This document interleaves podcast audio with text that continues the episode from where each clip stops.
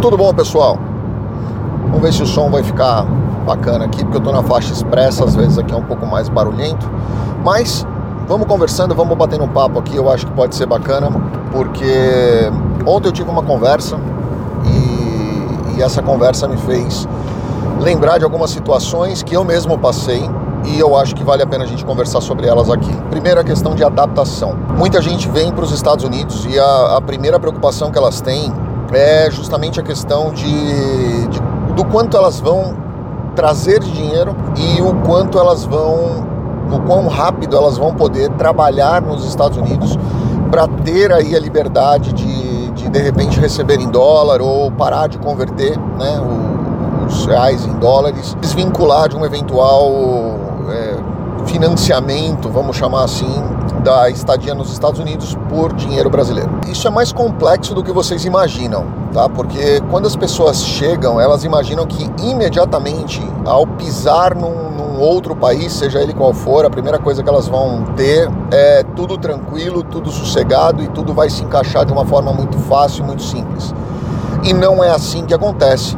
Né? Eu tento trazer aqui, eu tento colocar sempre pés, os pés das pessoas no chão, porque é muito fácil você vender é, uma promessa de, de sucesso, principalmente se você cria aí é, uma imagem né, que a internet permite que você crie isso e, e, isso cria uma expectativa também nas pessoas e uma ilusão de que tudo vai ser muito fácil, muito tranquilo, muito, muito adaptável e a gente vê que não é, né? São 20 anos de experiência aí que a gente vê muitas famílias é, chegando e algumas voltando porque não se adaptaram e essa adaptação ela, ela não é rápida, ela não é instantânea e ela não é fácil.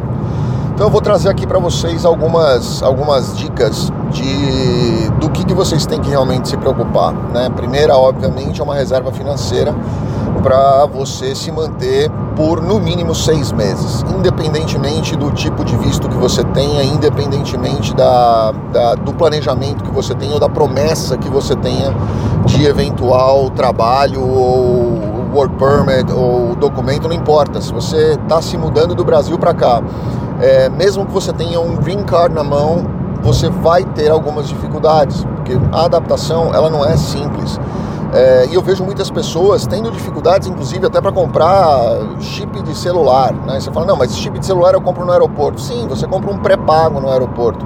Mas na hora que você chega aqui, você vai precisar de um número que seja seu, né? É, que você realmente é, vai ficar muito tempo, não digo eternamente, mas muito tempo com, com esse mesmo número. Você vai precisar é, alugar uma casa, você vai precisar de credit score para isso, você vai começar a ter uma série de dificuldades, pequenas dificuldades, mas são coisas tão, tão banais e tão simples que às vezes as pessoas se desesperam e, e se questionam: poxa, mas como é que eu, é, com tantos anos de experiência no meu país, como que eu não consigo resolver algo de uma forma assim tão rápida e tão simples? Porque não é assim que funciona, né? Porque não é. Vamos ver se dá pra gente ter a vista lá de baixo de Katy, que é muito legal aqui, principalmente quando o céu tá aberto. Hoje tá meio nublado, mas quando o céu tá aberto, a vista lá de baixo é bem bonita. Quando você não consegue resolver essas pequenas coisas, como ativar uma internet dentro de casa, né? As pessoas chegam para se comunicar e às vezes a língua é um, é um impeditivo, principalmente se você é, vai conversar com alguém que não é tão tão simpático ou tão disposto a entender o que você está querendo dizer e fica muito fácil para essas pessoas te empurrarem um serviço que não é o serviço que você quer especificamente e a gente acaba vendo aí uma série de problemas com relação a isso. Né? Então esse é um ponto que você precisa entender que a adaptação ela não, não acontece de um dia para o outro, ela não ocorre de uma hora para outra e ela não é tão simples quanto muitas vezes a gente vê sendo vendido, entre aspas, aí na internet. Uh, outro ponto que eu acho importante trazer aqui para vocês é o seguinte: quanto mais novo for o filho, mais rápido ele vai se adaptar. Muitas pessoas é, chegam em mim e perguntam né, se, se uma criança de 4, 5, 6 anos vai se adaptar é, nos Estados Unidos facilmente, a língua e tudo mais. Essa é a fase, eu acho que até os 12 anos, talvez até os 13 anos aí, é, é a fase, fase mais fácil de todas de adaptação. A gente vê realmente essas crianças, elas elas dão uma, uma engasgadinha e uma patinadinha no, nos três, quatro primeiros meses, principalmente por timidez, por não dominar 100% o idioma, mas é seis meses, e eu falo isso para todo mundo, seis meses parece que vira uma chavinha e a criança ela, ela se torna 100% adaptada. A maior, adapta, a maior dificuldade de adaptação é justamente a gente, é, é, são as pessoas mais velhas que, que acabam tendo aí sim, é, sentindo aí sim uma, uma dificuldade um pouco maior de, de sair daqueles vínculos, daqueles vícios que a gente traz no Brasil e, e, e às vezes a gente acaba se apegando demais. Né? Eu costumo dizer sempre para as pessoas que quando você muda para qualquer país, você está levando para esse país todas as coisas boas e todas as coisas ruins né, que você traz na sua vida. É, e se você não aprender a lidar com elas, tanto com as boas quanto com as ruins, você vai, vai acabar sofrendo absurdamente, vai acabar tendo aí uma série de, de, dos, desdobramentos nessa situação que podem sim impedir aí uma adaptação legal, bacana, saudável sua, da sua família, dentro de um, qualquer outro país que seja. Então é importante você trazer dentro de si um coração aberto e limpo para você poder se resolver e se adaptar dentro daquele país. Senão você vai voltar, tá? E você vai ficar sempre nessa, nessa ponte aérea, que é uma coisa que eu particularmente não, não gosto muito, apesar de ter vivido muitos anos nela. É, é uma coisa que eu não gosto muito porque você, você fica vivendo em dois mundos. E eu sempre digo aqui que quem vive em dois mundos não é feliz em nenhum deles. Né? Então você precisa enraizar, você precisa se entrar na cultura, você precisa gostar da cultura, você precisa aprender a amar o país, você precisa aprender valores novos, você precisa, ó, uma área de escola aqui, ó, quando está piscando, o limite de velocidade é 20 milhas por hora. E se você passa dos 20 milhas, tem polícia sempre que está ali olhando e essa polícia vai te chamar e vai te dar uma multa e vai te dar um sermão gigantesco, porque realmente a área escolar aqui é super protegida.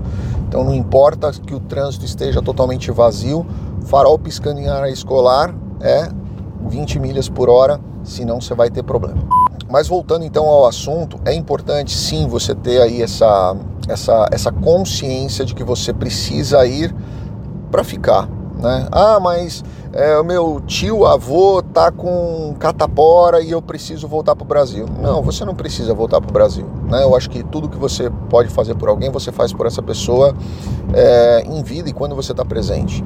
Não, não vai ser a sua presença ou a sua ausência em uma ou duas ocasiões faça algum tipo de diferença, né? Talvez faça na sua consciência, mas talvez na pessoa não vai fazer.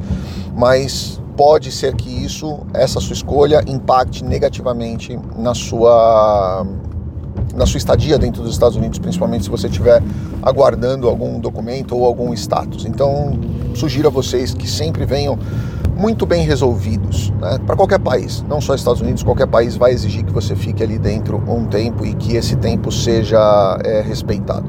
Uh, outro ponto que é muito importante é você entender as regras dos países. Os países, alguns países permitem que você, com visto de estudante, por exemplo, trabalhe.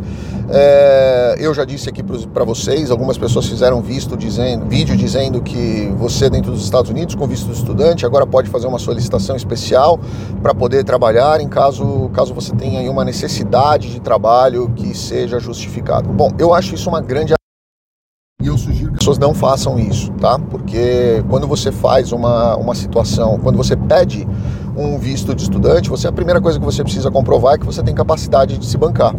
E se você pede uma, uma autorização excepcional para poder trabalhar porque você não está conseguindo se bancar, é porque você mentiu na sua aplicação do seu visto. Né? Então, eu acho que além de, de correr o risco de ter o seu visto cancelado, você está demonstrando para o consulado que você não tem capacidade financeira e que isso vai impactar necessariamente aí numa, numa eventual renovação de visto ou pedido até de outro visto. Então, isso é uma coisa importante para vocês entenderem também. Alguns países permitem, outros países não permitem. Sugiro que vocês estejam sempre atentos à legislação. Dizer que você não conhece a legislação não quer dizer que a legislação não é aplicável a você, certo? E por fim, eu sugiro que vocês é, conduzam a vida de vocês da forma mais independente possível.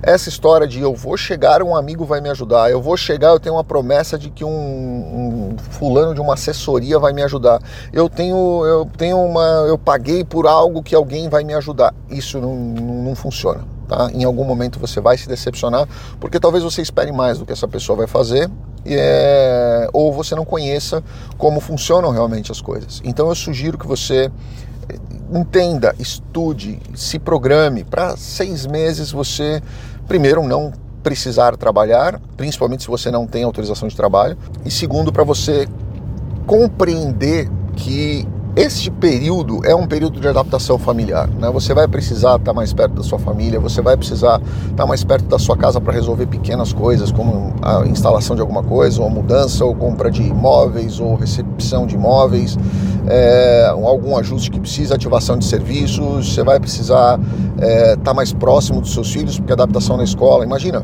você é, chega num, num, determinado outro país, numa outra língua, numa outra cultura e simplesmente alguém joga você dentro de uma escola e fala assim: ó, agora daqui para frente é com você, se vira aí. Não é bem assim, né? A gente tem toda a questão emocional aí que, que a gente precisa tomar cuidado e a gente precisa dar esse suporte também. Então é muito importante as pessoas entenderem que tudo tem um período, um período de adaptação. E eu percebo muito que às vezes a ansiedade, que eu luto muito, bato muito aqui no canal para vocês tomarem cuidado com isso. É, a ansiedade acaba fazendo com que as pessoas façam besteiras e essas besteiras às vezes acabam ecoando em uma consequência lá na frente, certo? Deixa aqui embaixo o que, vocês acham disso, se vocês já passaram por isso, escrevam aqui na, nos comentários, a gente vai debatendo aqui, a gente vai tentando aprender um pouquinho e deixem aqui também o comentário se eventualmente vocês já passaram por alguma situação semelhante a essa em qualquer lugar do mundo. Grande abraço, fiquem com Deus, obrigado.